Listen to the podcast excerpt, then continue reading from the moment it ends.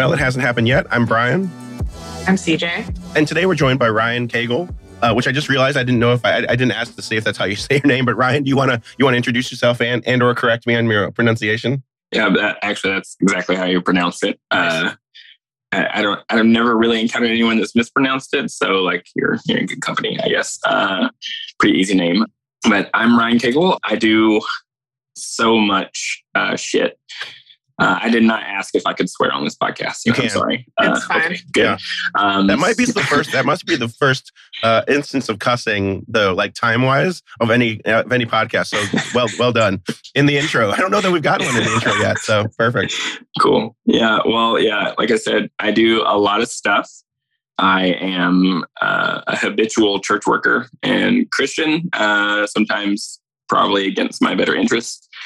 I design games, um, but currently, like, the big thing, and guess the main reason I'm here is that I, I am planting a faith community, kind of really structured around uh, mutual aid and solidarity in the backwoods of Alabama, in a place called Walker County, uh, and it's a ministry called Jubilee House, and um, just really focusing on anti-racist work, L G B T Q plus inclusion, and then anti-capitalist work as well, which is a distinctive that we proudly kind of put forward. So, yeah, and you kind of you kind of stole my thunder uh, because that, that's what I was going to bring up first. So the thing I think planting a church in, as you described, the backwoods of, of Alabama, and then having some of the values be anti-capitalist, anti-racist, uh, solidarity, not charity, and then being open and affirming. I might be playing into some of the stereotypes people have about the South, but that feels more radical than if you were planting a church in, say, Portland, Oregon, doing the same thing. So, so I, I guess I'd be interested to see, you know, just to start us off, like what what does that what does that look like in you know in in rural Alabama? As, as you know, C J and I both come from the South. Well, C J's southness, uh, Southern is debate, debatable by uh, Isaac sometimes, but we're going to include uh, include him just for this one because Isaac's not here and he can't say anything. But what does that look like? Like, what does it look like to kind of start a church that has those kind of core values in a place where, especially, I, I just think I feel like the anti-capitalist one is probably like that, that's probably a stretch for a lot of people. What do you what what, what does that look like? Yeah, so right now, it doesn't look anything like starting a church, to be honest, uh, in the traditional sense of like the way I think most people uh, would plant a church or a faith community or, or something, a ministry or whatever.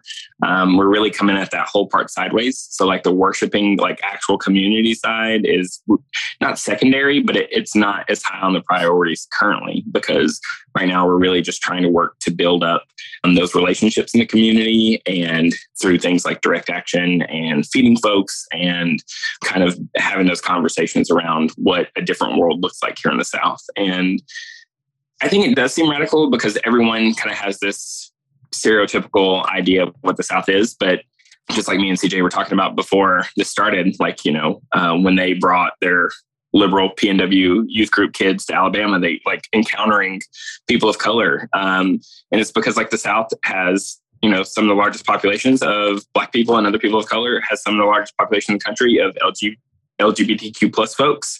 Um, and Alabama specifically has a long history of kind of radical thought. It's been snuffed out so much here and there, and it's not what we get taught in history. I mean, I, Even growing up here, you know, I was I was taught like, you know, the Black Panther Party was essentially the Black K K K, you know, and that, you know, plantations were, you know, worked or slave, slave, slaves were called like, you know, plantation workers in my history books and things like that.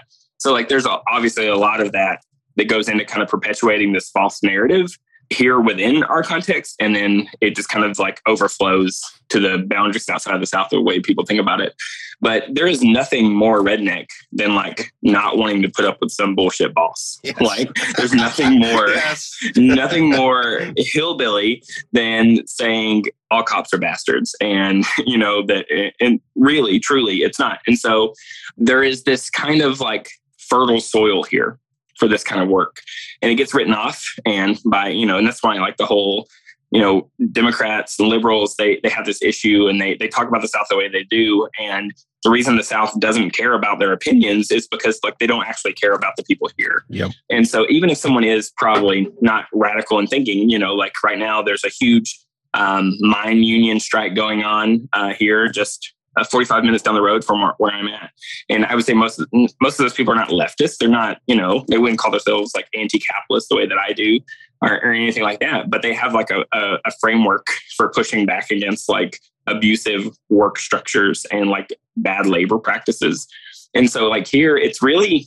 It's just like, for me, it, it seems like it, just a fertile soil for it, um, especially like when you think of like concepts like mutual aid. If I break down in Walmart parking lot, my battery dies, I leave my lights on, I'm going to have eight people at my car offering to jump me off like that. Now flip that. And when I was in a liberal city out west, I broke, uh, battery died. I literally sat there for an hour. I asked multiple people. I had my own jumper cables. No one would jump me off. Right. And then eventually a, a man, a houseless man who lived in his car came by and jumped me off. Uh, and I remember being there like just three months in thinking like, what, is, what is up with this place? Yeah. Like, I can't imagine that. Uh, so here, like that idea of like helping people, even if like, even if people have like really bad theology or really bad politics, they already have this tendency to help people when they see them in need. Um, and so like, you know, when, Just uh, in March, when we were digging uh, water lines, a neighbor came over, brought his tractor over, and just dug them for us because we were going to have to dig them by hand with no questions asked, no strings you know, attached. And so, like, it's really just fertile soil for some of these things. Um, and in the South, we know no one's coming to save us. Like, the, the local governments are not going to save us. The federal government's not going to save us. The churches are not going to do anything to save us in, in this larger sense of it. And so, like, it just, it feels like we're kind of like in this pressure cooker. And if we have people that would come here to do this work, it, it wouldn't take much to see folks. Radicalized is not really the right word I would use, but I would say like deconverted from this idea of um, some of these things because they're like on the precipice of it. Um, the, the way they experience the world around them is already there. You know, um, they don't speak that language though. And that's one of the things that's critical kind of to the work that I'm doing is that and they don't speak anti-capitalist language. And if I was to talk about socialism, it would like instantly with some people shut them down, right? Uh, even though that truly what they would probably want in life is actually socialism, but they've been so propagandized to believe like certain phrases and, and terminology mean these other things. And so a great deal of the work here is deconverting people. It's like de-evangelizing them from this worldview that they've been handed Um, to actually show how these other ideas actually align with their values and their desires and for their betterment. Yeah. I won't say neoliberalism because that's my go-to word. C J knows. But but I, I love what you're talking about for a couple of reasons. One, there's no purity test here, which I think happens in a lot of like leftist kind of communities, especially online. This idea that you have to kind of be You have to match this bar of kind of belief before you can actually be a part of the work.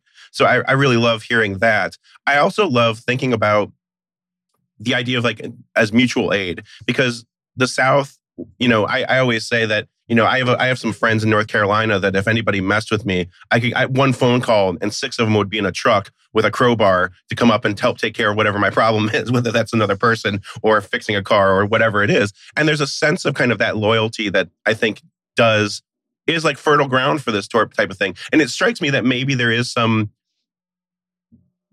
I don't know if it's a, if it's an obstacle, but like that idea of like, of mutual aid is baked into the culture, but also this sense of like, there is like a hyper individual individuality.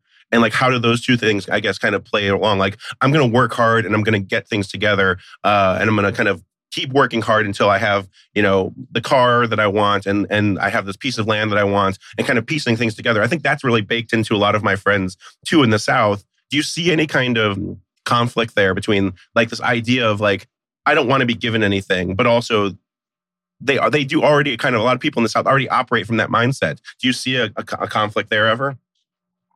Yeah. And I think that hyper kind of individual, individualistic, you know, if I can get my one acre tractor, you know, and, you know, have my pontoon boat or whatever here in the South is like definitely prevalent.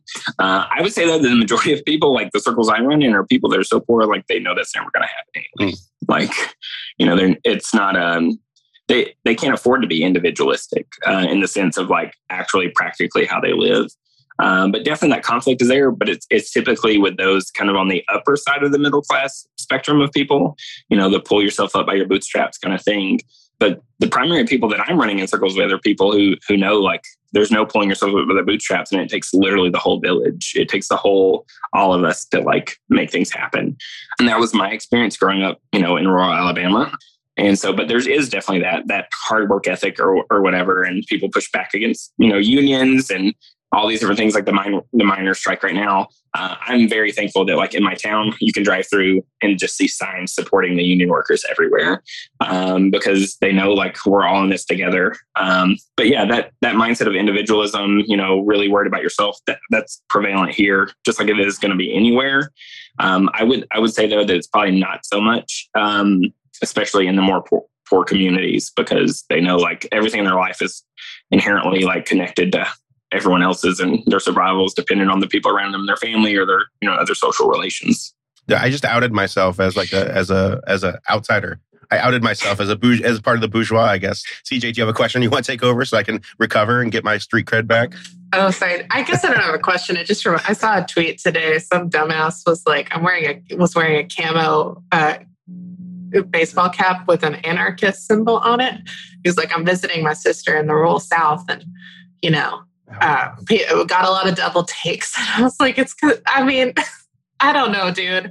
Like, I don't, I don't know that it's the anarchist symbol that's getting you double takes. Um, people just have such shitty, uh, shitty takes about, about the rural South, that I'm so excited to hear, to hear about the work that you're doing, Ryan, because, um, yeah, I mean, it's super, it's, it's needed. And it's also, it's, it's grounded in a lineage. I actually just started reading a book called Hammer and Hoe about um, Alabama communists and the Great Depression. So it's like, these are, these are our ancestors. These are the people who have been doing this work in this place for a long time, even if a current, currently a lot of people don't remember that. Yeah, and that Hammer and Hoe, could not recommend that book enough. Uh, also read Black and White, which is also kind of a, a period book that focuses on uh, communism and Alabama sharecroppers from the thirties to the fifties. It's a really good uh, insight onto how, like, you know, that basically Black, poor, Christian, communist sharecroppers paved the way for the civil rights movement in the South. Hmm. And it's just critical. It's critical reading, I think, for anyone who wants to understand, like, that there is like a heritage here of that, even if, you know, it's, it's been squashed and um, pushed down, you know, Red Scare after Red Scare, right? You know, we, uh, it's still technically illegal in Alabama to have like communist or like leftist, anti-fa- anti-fascist, any kind of like documentation or propaganda. It's still technically illegal here. Well, I yeah. mean, ant- Antifa, we don't want to get down that path. I mean, that, yeah. that makes, that makes sense. We, well done, Alabama. You know, I... Uh, but, you know, it's also illegal in, like, maybe it's still legal in Alabama. It's also illegal to handle snakes in most uh, most states. And your Twitter, your Twitter um, name for a long time included snake handling. So I'm interested to hear what kind of, um, what kind of faith background do you come from? You know, like what your community of worship looks like now. Yeah. Um, so I didn't grow up in the church. My, my, we didn't really have time for church growing up, I don't think. Uh, I grew up, my, my mom was a single mom, multiple kids, you know, working multiple jobs. She's a living saint. And so really didn't go to church. And then when I was like a teenager, I started going to church, a little Baptist church, and then a primitive Baptist, Baptist church that was also Pentecostal. It was kind of a strange place. Really good though. And then Pentecostalism, though, is really where I cut my teeth, I would say, in the Christian tradition, uh, is the tradition that is most deeply formed me. Um, though I would, just to be totally candid, I don't actually come from a snake handling uh, branch of Pentecostalism, but I literally They're not all much. through. Yeah, no, no. Um, I mean, Stone Mountain's not far. Uh, so like it's uh, or Sand Mountain's not far. So like I, I've been around those people. Uh, I, I know people who are in those circles uh, for sure. Um, but I was specifically like within the Assemblies of God, uh, but wasn't very much into the Assemblies of God as a whole. Had a bunch of issues as a teenager, being just the anarchist I am, with the, even the low church hierarchy that was present there. So the fact that I thought later on I could survive in the Episcopal Church um, was really just...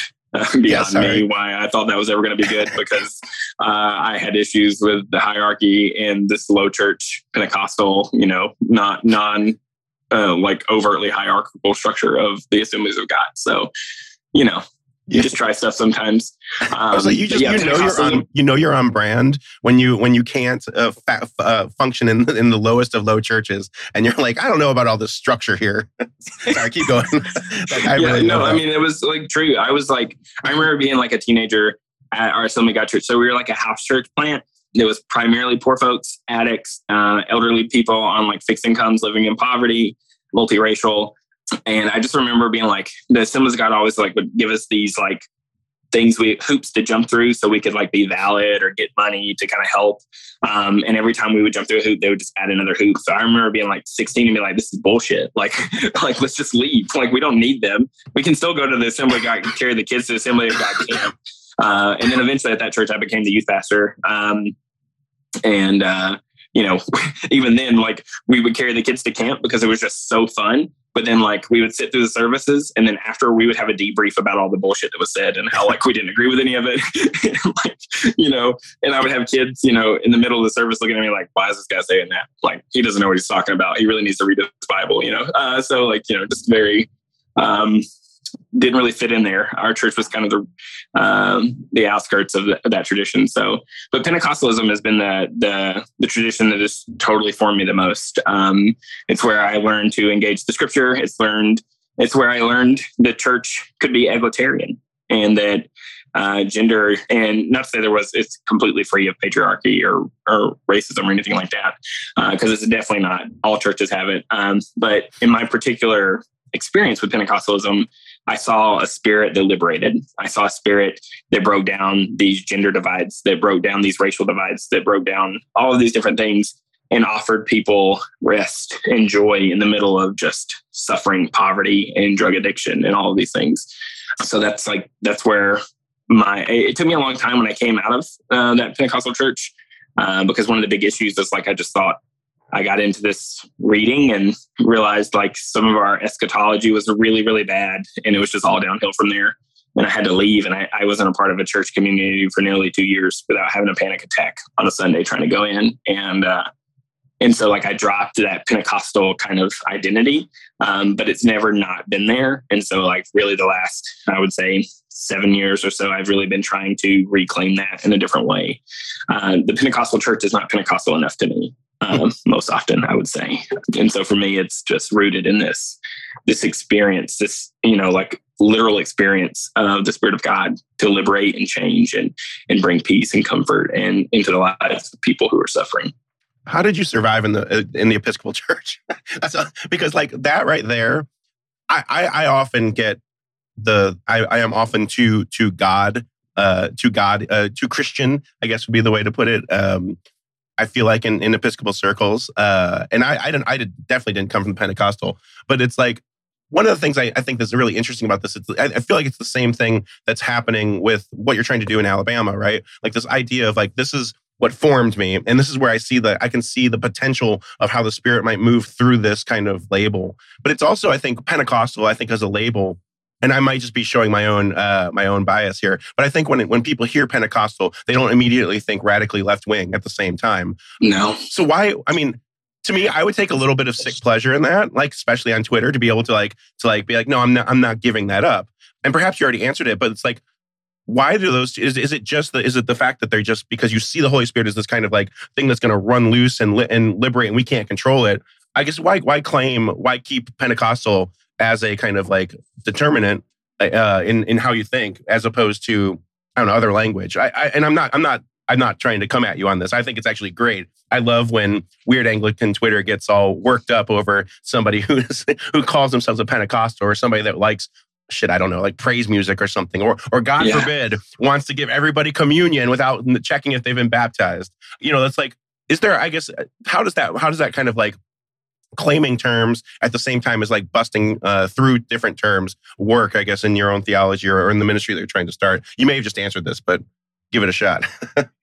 Yeah, I, I guess on like a personal level, kind of reclaiming it is because for me, when I look at my experience of the Pentecostal church, even though it was logically rooted in early Pentecostalism, experientially, it, it looked like that to me. So like early Pentecostalism, like, you know, it's Pentecostalism and charismatic movements and second wave, second wave Pentecostalism essentially has, has become so wedded with evangelicalism that people can't tell them apart. Some of the most prominent evangelical fundamentalist people are Pentecostals or charismatics, uh, when in the early days, they could not have been more separate. In the early days of Pente- the P- Pentecostals, al- Pentecostalism has always been messy, so it's kind of hard to talk about it like in broad terms, uh, because there's always going to be instances of like where you can disprove what someone says because this group did this and it didn't look like that or whatever. But, you know, Azusa was like radical. Like, you know, uh, one of the biggest reasons it was so it was like slandered was because it was, it was, they called it an African religion, that it wasn't Christianity because of the ecstatic worship, because of the speaking in tongues.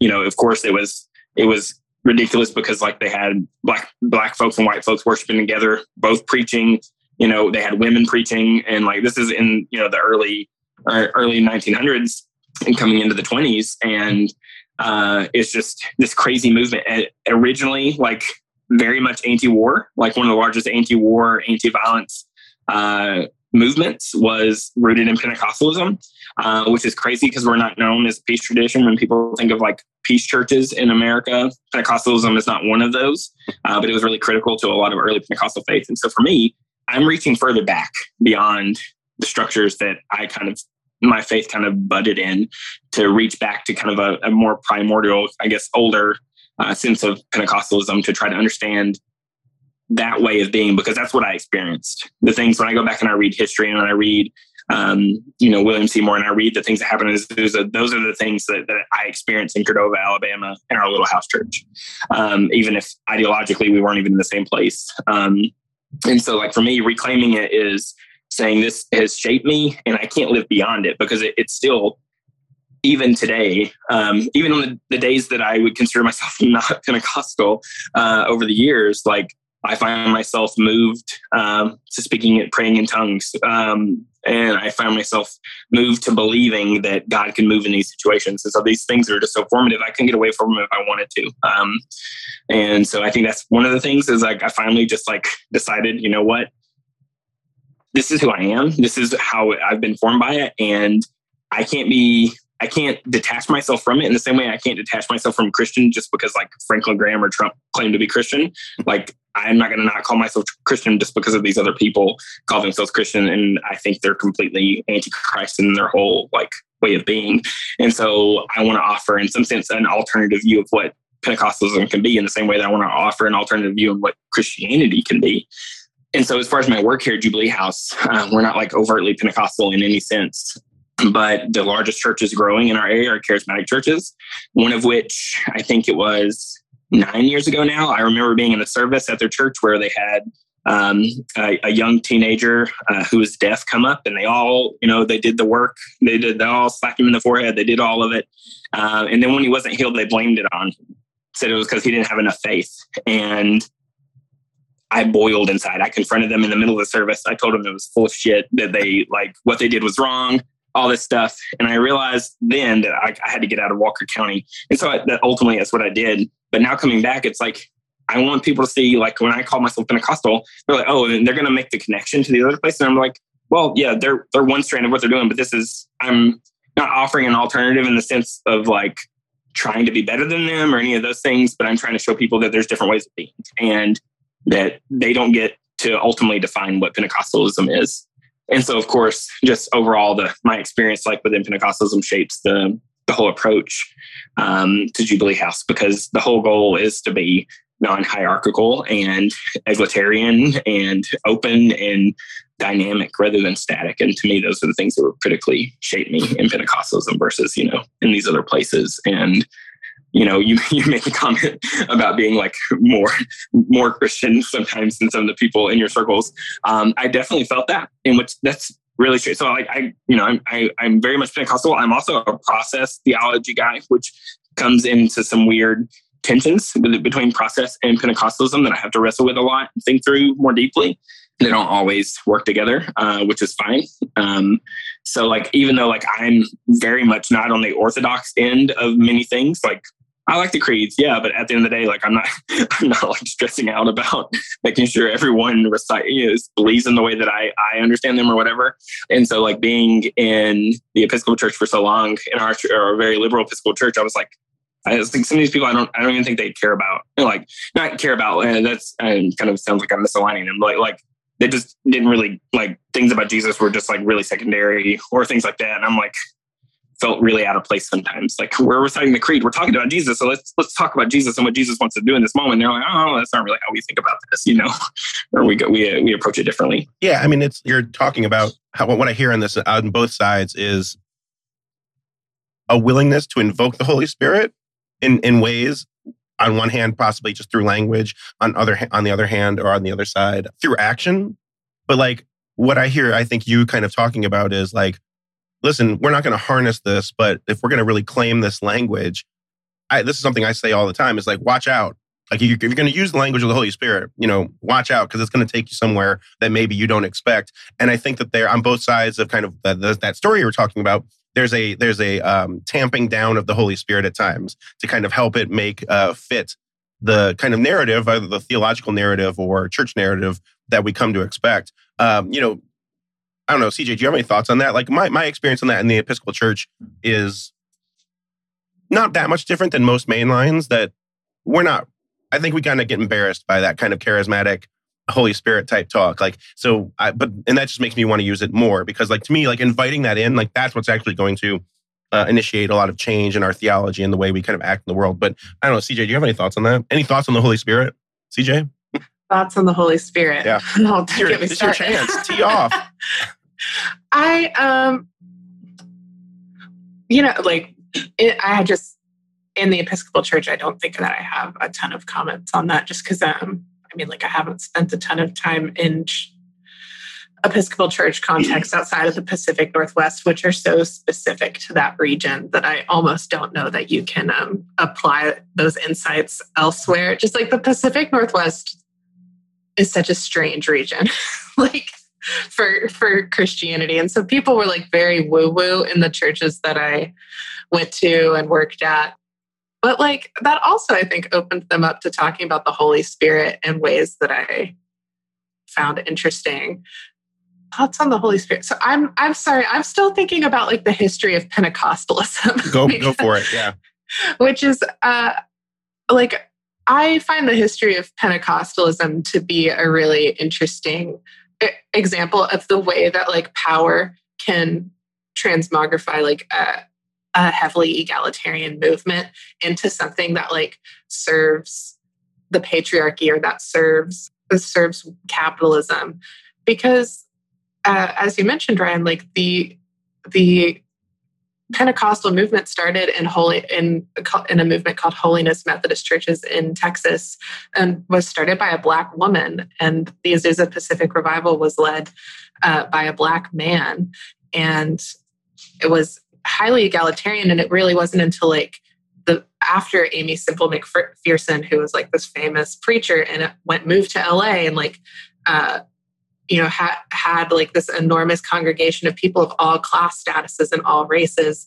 It wasn't until after these movements that, and that the Vineyard, which I think was kind of like the crossover pen, charismatic evangelical church, that's really when Pentecostalism kind of came into the mainstream. It wasn't just like a weird, oh, the Assemblies of God denomination down the street. We don't know what's going on with that.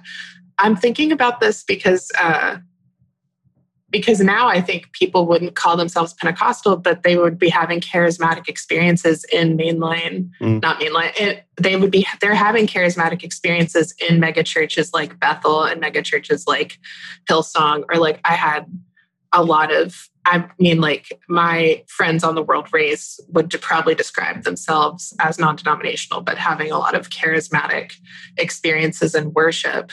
But those charismatic experiences were, uh, and like kind of the movement of Pentecostalism in the world today has been taken into, into the realm of like service of power and service, service of money. Sorry, I, I'm just processing. I'm thinking out loud here.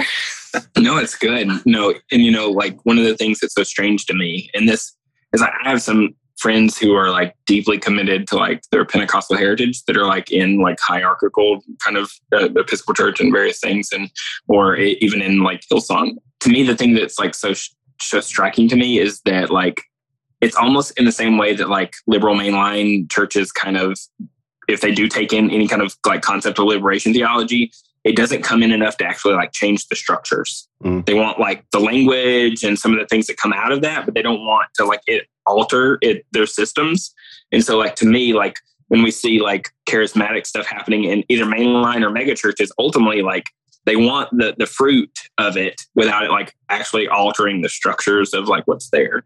And I would, I would like push that towards like liberal mainline churches that have like charismatic like bents to them, which is like all over. I mean, we there's like charismatic Catholics, there's charismatic Episcopalians, there's charismatic everyone.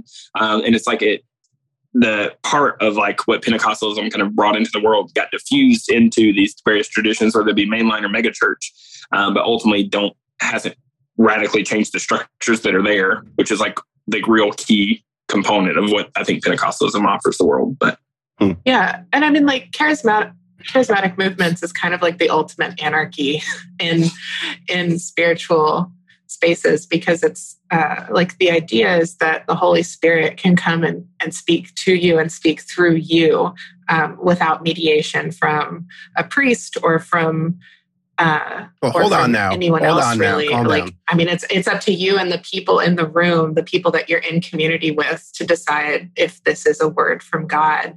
And so I think that's kind of like what freaks people out about it, but it's also the thing that can um, lead to like incredible harm done in charismatic spaces, which I think is what, like my, my experience of charismatic uh, worship kind and charismatic, like, uh, you know, like words from God and stuff kind of tended towards. Like I ended up getting a lot of feedback that um, like ultimately I don't think was from the Lord, but that was really important to me at the time. And, you know, eventually led to me, like, I didn't go to church for a couple of years like you did, Ryan. And so, I mean, I think that's what's so interesting to me about Pentecostalism is that um, it's so focused on this like direct relationship between the person and the Holy Spirit, like almost to the exclusion of, um, of other things that like Episcopalians take super seriously. Anyway, I could talk about it for hours.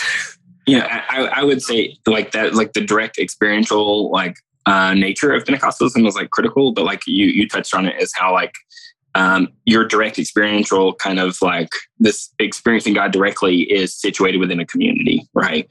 Uh, granted, if patriarchy or all these like toxic, because the thing is, is in Pentecostal church, there's hierarchies, there's the men of God or the women of God who get to say whatever, you know, that kind of want to run things in some of the spaces. Um, But truly, like, I think if, if a whole community can live into it, like I've seen pastors like be rebuked in the middle of service by, you know, someone who barely could read, who's like, no, you, this is wrong. And then the pastor repent right there in the middle of a service for doing something wow. they, they, you know, like, uh, and that's like huge. And, and I think that's where like it gets messy and it's crazy, but it also like it, it there is that like the fact that the Holy Spirit, we, the, I, I would sum up my Pentecostal theology in this, that the Holy Spirit does whatever the hell she wants. And it doesn't matter if you got a degree. It doesn't matter if you're illiterate. It doesn't matter if you have a lot of money or you're poor. It doesn't matter if you're an addict or you're sober. It doesn't matter if you're the man of God or you're someone who's been coming to this church and sitting in a pew for the last six months or whatever. Um, the Spirit um, tugs on our hearts, so to speak, or the Spirit, you know, draws us in. And ultimately, like those, those, ideas of boundaries fall apart when the Spirit wants to do whatever the Spirit needs to do in that moment, and people are willing to be moved and um, provoked, I guess, in a sense, in a good way. Um, so like, and I would say like one of the things that's really interesting to me that I, something I'm really interested in kind of now at this point in life is thinking through the similarities between like traditions, like um, communal traditions, like Quakerism, and how they do like collective discernment and things, and how like some of those like things actually operate like in a lot of these low church Pentecostal settings. They just kind of happen in the service rather than having like a, like um, a clearness committee that meets, you know, for so many weeks or whatever, or or, what, or a discernment committee in the Episcopal Church, you know, like um, it happens there in the middle of community life versus having these separate things to, like, if someone's pursuing ordination or feels a call to ministry, you know, like in the Episcopal Church, you have a discernment committee, and then there's all then the stuff you got to do at the diocesan level. Well, like in the tradition I grew up in, it, it happened there. It was like an incubator, kind of like the worship service, the everything, the church life, you know. So there's a communal like aspect um, to that. That's just really um, what, something I just I just love, um, where I've never experienced it anywhere else. You know, it's, it's interesting, and it strikes me that how you just described that is, I think, similar to a whole a lot of people who are come from liturgical traditions, specifically Episcopalians, also describe the liturgy. Right? They describe the liturgy as this very democratic, populist type of thing, like um, uh, you know, basically us speaking our beliefs or praying our beliefs into practice through this kind of corporate thing. But I'm, I kind of was chuckling when you are or were talking about thinking about somebody standing up in the middle of an Episcopal liturgy and challenging the priest. Right? It just would it would never happen uh, for a number of different reasons. And I and I wonder. I, I'm one that's not necessarily ready to kind of ditch the structures of the church, uh, and this is I get I get a lot of shit for this from multiple people in my life, because I, I do think that for like that kind of the structure of the mainline church is an avenue for people to find and experience the Holy Spirit and to begin to understand and work towards like liberation, like that. That there's a way that I think that can happen through the church still. And it might be that I'm just a I'm just simping for the for the Episcopal Church because I'm trying to get ordained. Uh, so perhaps that's what it is. So grain of salt. But but I, I think that like what you're describing is like that's the thing that I, I love about um, you on Twitter and and when you sent me the kind of um, Jubilee House um, like working documents, like how there's like there's a deep sense of the fact that. Like, I think one of since one of your initiatives is like spiritual direction, like there's a deep sense that there is something happening inside all of us. And we have to be able to kind of look and be present and hear and kind of articulate what that might be, because in doing that is that's the only way we're going to kind of get to those different places. And I think that's where I can't believe I'm going to agree with uh, with a friend of the pod, Mason, meant, uh, uh, about this. But one of the things that Mason is always talking about is like, why is there only one person that stands up and talks? Why are the pews facing forward? And I do think that that kind, those kind of conversations that come out of somebody letting, like, for example, teenagers to be able to question what's happening in the church and not just kind of blindly accept it. There's something really powerful there that I think that the mainline can um, harness. But I, I don't know. I, I guess I'm just trying to say that I still want the, uh, in case my bishop is listening, I still want to, I, I still believe in the Episcopal Church, and and uh, I'd like to become a candidate uh, for ministry. But you can leverage this. You're just super high church. You actually believe in like whatever that orientation is where the priest is standing oh, facing the back of the church with everybody else. I actually hate oh, that. Well, uh, I'm trying to get you an out, Ryan. Yeah, it's all right. It's all right. If it, if it doesn't happen, it doesn't happen. Uh, I've gone this long without wearing you know, that like, collar. One of the things that like really like has shaped me is like um, critical pedagogy. Um, yes. But like when I read Paulo Freire, I was like, oh, this is just like Pentecostal pedagogy. Um, like this is this is how we I've been doing it. And this is how I like learned the Bible, which was like really strange to like read those things and like come back and which actually is a really um, uh, we we actually she doesn't know this uh, Cheryl Bridges Johns um, we. Us over in the weird Pentecostal Twitter call her our uh, Pentecostal Twitter grandmother. She doesn't know that. She's not going to listen to this podcast either, so it's going to be fine. But she actually wrote a really good book, like in dialogue with Paulo Freire, like Pentecostal formation, like in dialogue. And I remember, re- and when I read that, I was just like, oh, like this is so cool because this is like two of my biggest influences are like actually just you know r- right there together, and that really has influenced kind of the approach that I'm hoping to take, like at Jubilee House. Is that, you know, like everyone there has, everyone who participates, I think, in Christian community has just as much to add to the conversation. And I think sometimes I agree with Mason um, Meninga that uh, sometimes our aesthetics and the way that we worship prevent that genuine dialogue and input. Um, and we like to, like, I love, I mean, like, I enjoy liturgy. I enjoy, like, the B C P and, like, sitting through, you know, a good, um, a good Episcopal service. But I don't necessarily think, I don't, I don't really believe that overall it can be the vehicle that carries people full into fully being fully formed Christians. Like sometimes it seems like we think it will. Well, and, it's, it's baked know. into the idea. Like, there are so many priests that believe that the liturgy is that should be the main formation tool for people. And, they'll, and then they'll say, like, well, the, the Book of Common Prayer is like ninety-eight percent scripture. It's like, yeah, but nobody knows that. Like, if nobody knows that, they're not going to pick it up. You know, they're not going to pick it up anyway, whatever. We're going to get off on a on a tangent of mine that does not fit this podcast. I, I think, yeah, I think that, I think you're right. And I think that, I think that that kind of, that critique can be leveled on just about any kind of faith community, right? Like there is, like there is, we we get, we get, we, we confuse tradition with, with um, preference. This is something I say all the time. Like in, in the Episcopal Church, like, you know, we confuse choral music and anthems with, um, you know, the tradition of the, it's like, well, no, we don't have to sing that. You know, we that that's just what we like to sing in this particular church. And so I think, I think that thing, that conversation of like, where is the actual tradition or where is kind of like what's rooted in the uh, the kind of Pentecost uh, nature of the church as opposed to, well, we sing this because you know, uh, X, X person gave X amount of dollars uh, to to, all, to make sure that we always sang this hymn on this Sunday. Anyway, I'm getting close to being cynical there. So do you all, do you all want to turn to this uh, Gospel Coalition uh, article about the economics of how God uh, created the price system? And it's one of God's artwork. Oh. I mean, oh. even as I'm saying that, I, I have no idea what this article is about. So we'll we'll we'll pick out a couple of the of the of the good uh, the good pull quotes and just see if we can figure out what uh, what Mister Uh, Joe Carter here is is talking about. Uh, so this was just published uh, yesterday on the fourteenth of July. Yeah, I have a hard and fast rule that I don't give the Gospel Coalition clicks, so I've not read it. Good I, for you. I couldn't it's help sad. myself. I, I I saw it float through my timeline, and I was like, "What the hell? What is this?" And so they got me. I, I, I, I, sorry, sorry to say, I got me. They got me. But you know, one of the things that you know that I think the pull quote, and Ryan, you actually sent this to me, and it was the one that I was looking at. Is it says humans set individual prices, but it was God who designed the price system as a means of coordinating human activity for the purposes of human flourishing. So I have no idea what that means. I read that six times, and I'm still, I still have no idea what it means that God. So humans set prices, but it's God who created the price system. Do, do, do you have any idea what this means?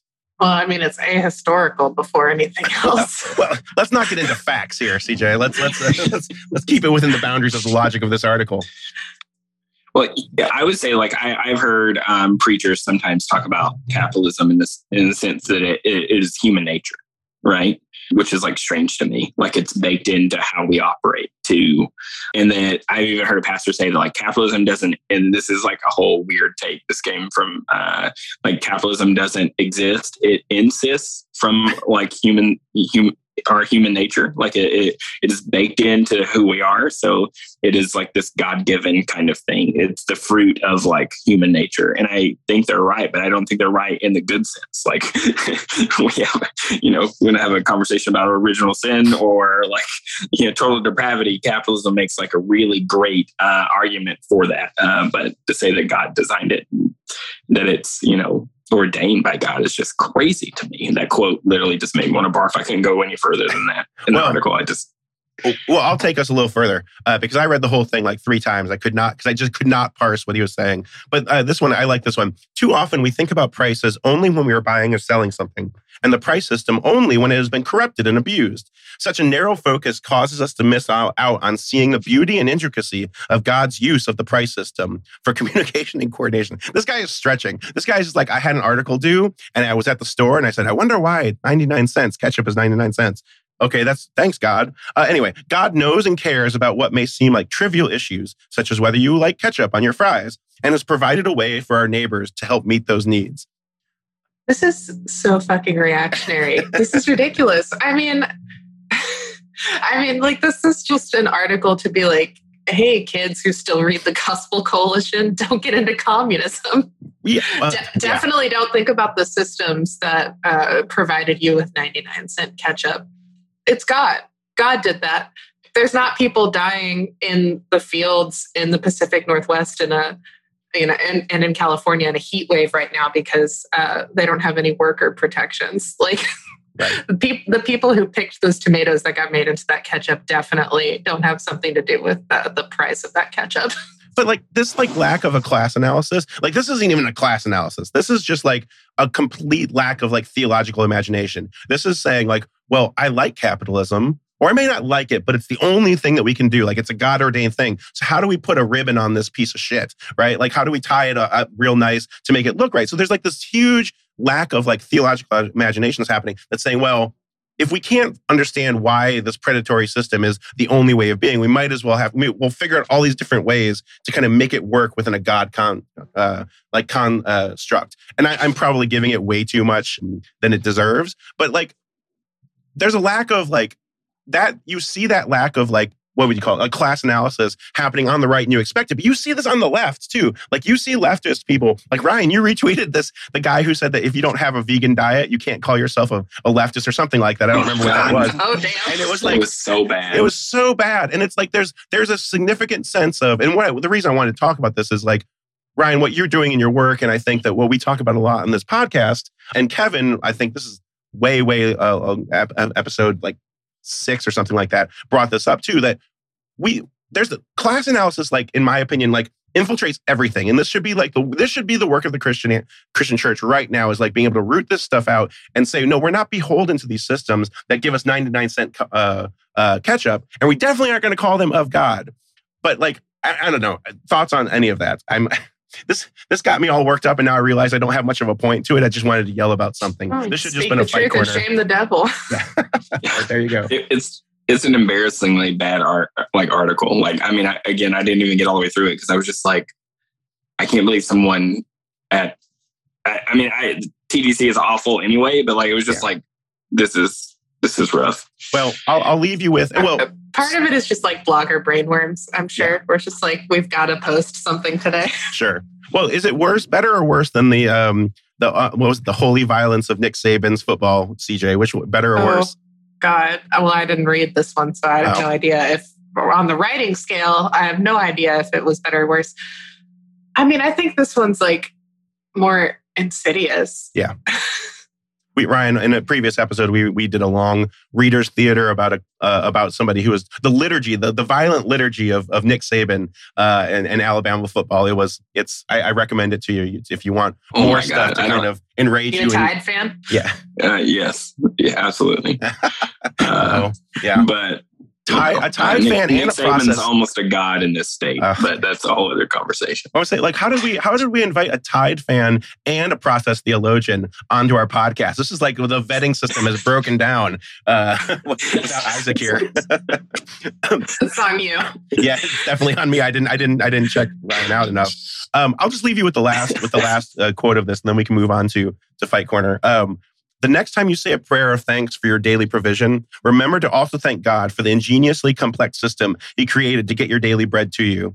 Like this is all. All this is is about he like about like the, the tags at the store. Like like thinking about why is ketchup two forty-nine today and not and and being like, well, it must be Jesus. I, I don't know. I, I have I I just I can't with this. So anyway. Well, it's strange because I don't know if you're someone like me who has moral O C D, then like you're thinking about this a lot, but you end up in like a very different place. I, it's just like when I look at the, I, I think that I can have the same awareness of like, I look at the, uh, the prices in the grocery store and I'm aware of the complex systems of like what got this box of strawberries to the grocery store in Justin, Texas. But I like, I had come to a completely different conclusion of like, but yeah, it's a it's a wonderful and intricate and complex system. And it's amazing that humans built this and that so many people, you know, like worked to get these strawberries to where they are. And um, and also like maybe the system is bad. Like maybe just because it's a system, God didn't design it, you know?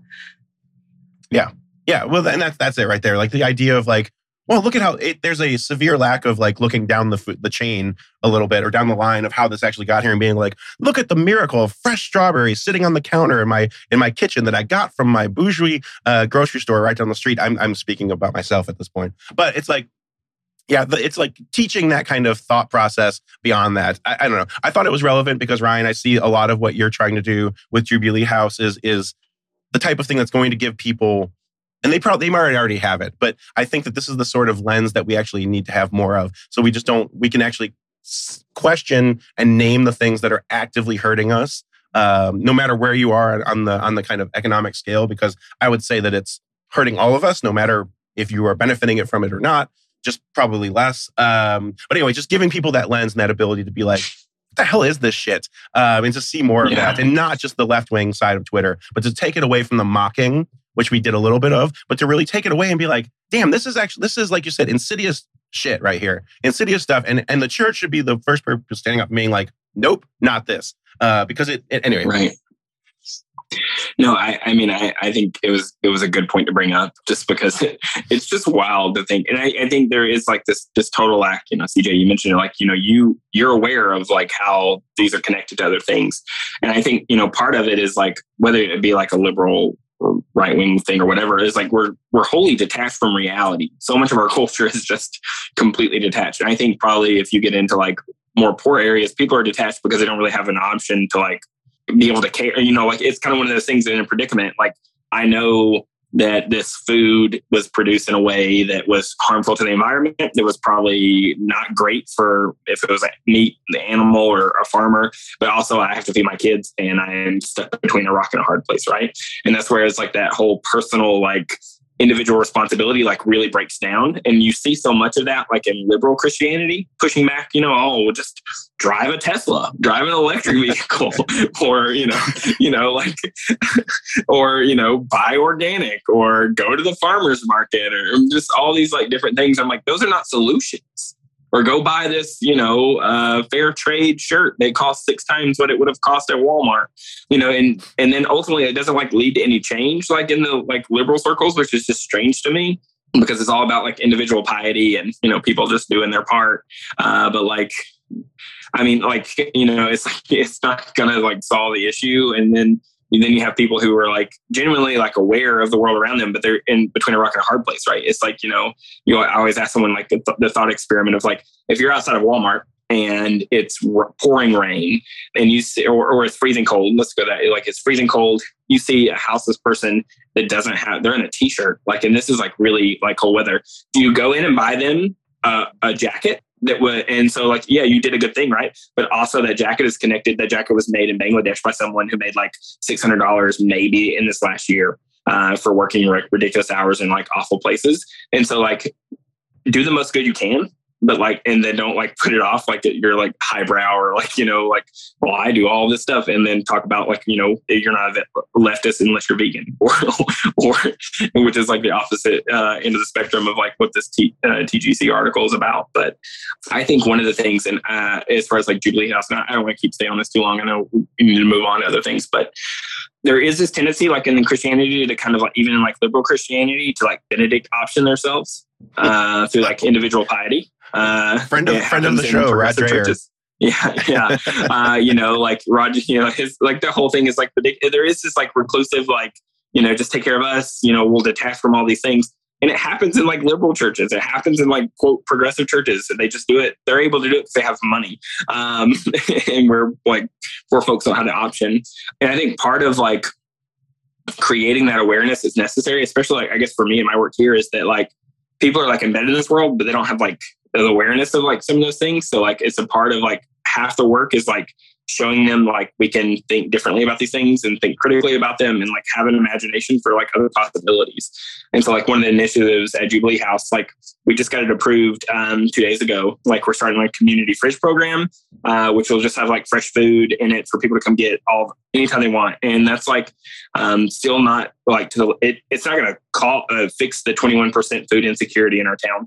Um, but hopefully it'll, it'll get some people fed who wouldn't have been fed before in the way they wanted to, or who were too prideful to receive from a charity in town that wants you to come up and then hand you the food so they can get the P R. Um, And then on the other end, it's like, you know, one of our larger programs that we're, we're think initiatives we're thinking through. And uh, we're trying to get the city to give us two and a half acres of land on an old football field area that we can turn into a community farm. And that is like getting people connected directly with the work, you know, inviting people in the community to come and work this to produce food for our whole community so that they're not detached from the labor. They're not detached from the experience of those things that goes into getting those strawberries on their counter um, and getting them connected uh, to the land in some sense. There's, there's a lot of like facets to it, I think. Um, but it's not a solution to the rampant poverty in our country, but it is something I, I hope that can be, help them imagine a different world and help them live into a reality that is not present on a ma- macro scale, you know? Um, and I, I wish we, we would see more of that. And I, I don't know if it's going to just completely sink and fail, but that's like kind of like things we're hoping to do and see. And, uh, but it starts with like helping people have that awareness and imagination, I think, because if it's, if you, they can't envision a different world or think critically about, you know, those things, then um, all the work's not ever going to produce anything, I don't think, anyway. Yeah. Okay, uh, so are we ready for a fight corner? I mean, yeah, let's do it. It's, it's I, I feel like I feel like my my medicated state and my cold, I, I've brought the energy down to my own kind of lethargic. So we need something at the end to, to perk us back up, to get us going. Sure. Ryan, are you aware of what the fight corner is? I listened to a few episodes to get a, try to get a better idea of the podcast and like the fight corner, and I wasn't sure if I was supposed to bring someone to fight or C J, you're only fighting people, or. I mean, what? Uh, it's a, so. So, yeah, so it's really kind of about uh, my personal beef. But if you brought someone, we can also welcome them to the Chili's parking lot. Um, personally, the Chili's that I will be fighting people in is in Denton. It's absolutely horrible vibes. So just think about like the worst vibes of a parking lot in your community, and that's where you can fight someone. So uh, did you do you have a fight corner? Did you... bring someone that you want to fight? Oh, yes. Okay, great. You know what? Mine's stupid, so we'll. I'll go first, and then we'll, we'll go to you. Right, perfect. So, my fight corner this week uh, is rodeo clowns. Okay. I I got really into professional rodeo um, a few months ago. I mean, I grew up in Texas, so I was like aware of rodeo, but I have never really like been into it until recently. And I watched the National Finals Rodeo, which has like an actual announcing team. Um, so I didn't realize until after I'd gotten very into the sport that most of the time when you're watching rodeo, um, you're just listening to the arena, the, the guy who like has a microphone in, in the physical arena, just like announcing what's happening. And there's a lot of dead air in uh, rodeo events because you're like waiting for people to get on an animal, or you're like, you know, I mean, like these are like live animals that people are like dealing with. And so it just doesn't happen on the schedule, like, uh, like a football game or anything. And so this guy does a fucking stand-up routine for like two hours, but they're not funny. And he's doing like a buddy comedy routine with a rodeo clown who is just a guy in a funny outfit who like stands in the actual arena, and he's mic'd up. He's in like, he's in actual clown makeup, and he's like inside a giant like fiberglass barrel so that he doesn't get gored by a bull. I hate them so much. Every single rodeo I've watched, I have been like physically unable to listen to the the people announcing it because they're just, A, they're not funny. B, they ha- they serve no purpose. And C, I just find the entire uh, culture surrounding rodeo to be very bad. Like it's like everything that's wrong with conservatism. I, I feel like this is the first time that you brought somebody up that I would be scared to fight in the parking lot. Like I feel like I don't want to mess with rodeo people, clowns or not. Uh, maybe the, cl- uh, maybe the clowns listen. are different different breed, but. Uh, I mean, so the thing is that rodeo clowns are not the same as bullfighters. Right. So the bullfighters also wear clown makeup, but they're the guys who are actually out there, like when bull riders or like saddle bronc riders or whatever, like get thrown off. They're the ones like who are actually just like standing in an arena, like trying to get this bull at, away from the cowboy that like who is on the ground, possibly injured. So like those people I don't want to mess with because like they're they're crazy. But a rodeo but a rodeo clown and or the announcer are just guys and they're just guys in a barrel with a shitty sense of humor who think they're funny. They're bad stand-up comedians and I won't stand for it. It sounds like a lot of podcasts. Uh, yeah. It truly it's a podcast v podcast fight is what I'm saying. Bring it, rodeo clowns. That's anyway, I've just been, I've been really, I've been really annoyed. And, you know, there are other people I could have brought to the fight corner, but I thought I'd take it a lighter direction this time. Gotcha. But Ryan, are you ready? I'm, yeah. ready to, I'm ready to fight. We don't have a Chili's, but Applebee's parking lot. There you go. If, uh, there. Uh, uh, who I would want to fight is the whole Walker County uh, Sheriff's Department. Uh, nice. They are Christo-fascist. They use God as propaganda, and I hate their institution more than I just just with a burning passion. I already want to abolish the police, but the Walker County Sheriff's Department is on a whole other level of the desire. I wish I could just burn the whole thing down. Um, well, and sheriffs are elected too, so they're even worse. Yes, and uh, it's just bad. They do so much, like, sorry to pivot from rodeo clowns to something serious, uh, in oh, no. a way that's like, they just do so much harm. They don't, they don't, of course, uh, their police, they don't actually serve and protect anyone um, other than rich, rich folks and their property. And I'm just, gosh, every time I see one, I just, imprecatory psalms come to mind uh, every time I drive by their building. And I have to constantly check my heart in so many ways because I just want their institution to burn down. And I have to remind myself that they're still people uh, and they just need to learn. Um, they need to come to repentance and the love of God uh, that can transform them and welcome them out of this career that does nothing but exploit and hurt poor people in our community. Um, so yeah, that's who I want to fight. The, all of them. They can show up to Applebee's. I'll be there. Uh, actually, like it's part of my like life plan. And, you know, Paul talks about God delivering or praying for God to deliver a thorn out of his flesh. I'm praying to God to be a thorn in someone's flesh. And it is the Walker County Sheriff's Department. And I'll put this out there is that so. You've tweeted about them or put it on Facebook or something about being up in their comments. And it's gotten me now reading the comments and watching some of their live streams and stuff. So yeah, I don't I don't know whether to thank you or not because it's I, I have no dog in that fight except for the general feeling about sheriff departments. Um, so yeah, so I appreciate that. I'll I'll, I'll join you on that one because uh, yeah, the stuff you find in those comments are are are next level kind of bullshit. So yeah, it's it's rough. It's rough out here. They have a whole P R team that just follows them around to watch them pray before they do drug busts or oh, arrest poor folks. Um, you know, and they. They do all kinds of weird Christian chaplaincy stuff that is like so gross. And well, I would love to be able to go, I would love to be able to go to like the jail and like go meet with prisoners. But I know like I'm not the kind of person that will ever let in there. If, yep. And I know a bunch of people used to be in ministry with a lot of people who work for the sheriff's department, which makes it even more um, problematic being back in that way. You know, so I, that's one of the things, like I've just hit the ground running, uh, kicking the hornet's nest as much as I can when bullshit comes across my Facebook timeline that they're done. I keep asking the sheriff what God he serves uh, because he talks about God all the time and he never answers. So, well, uh, like the Ben Wildf- Wildflower print says, this little light of mine is for burning down prisons. Yeah. I almost wore that shirt today. I almost wore that. I wore my Races Ain't Safe in This Holler shirt. I almost wore, nice. I have both of those shirts that you all are wearing. Uh, and I almost wore, I I, I thought, I was like, oh, that's right. I don't want to be too on brand. So I wore the striped uh, shirt, but I should I should have joined the t-shirt club here. Damn, I, I'm mistaken. That, that might have helped my energy some.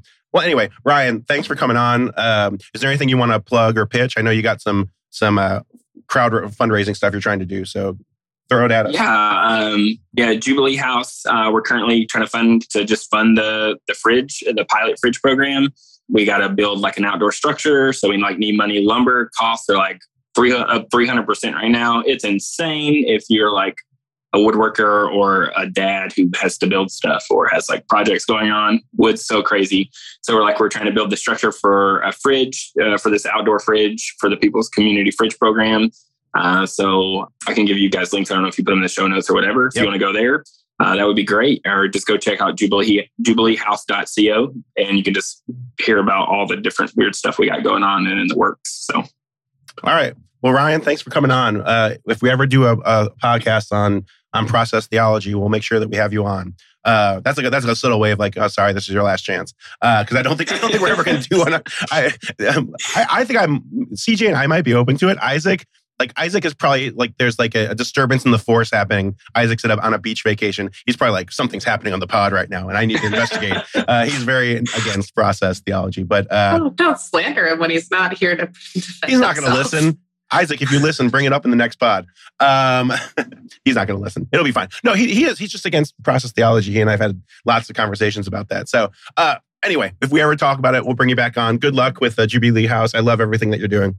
Yeah, thank you. Thank you for so much letting me come on and, and ramble and rant about my weird redneck world that I'm in. So thank you. Ramble and Rant. That could be the, the name of this podcast. All right. Till next time.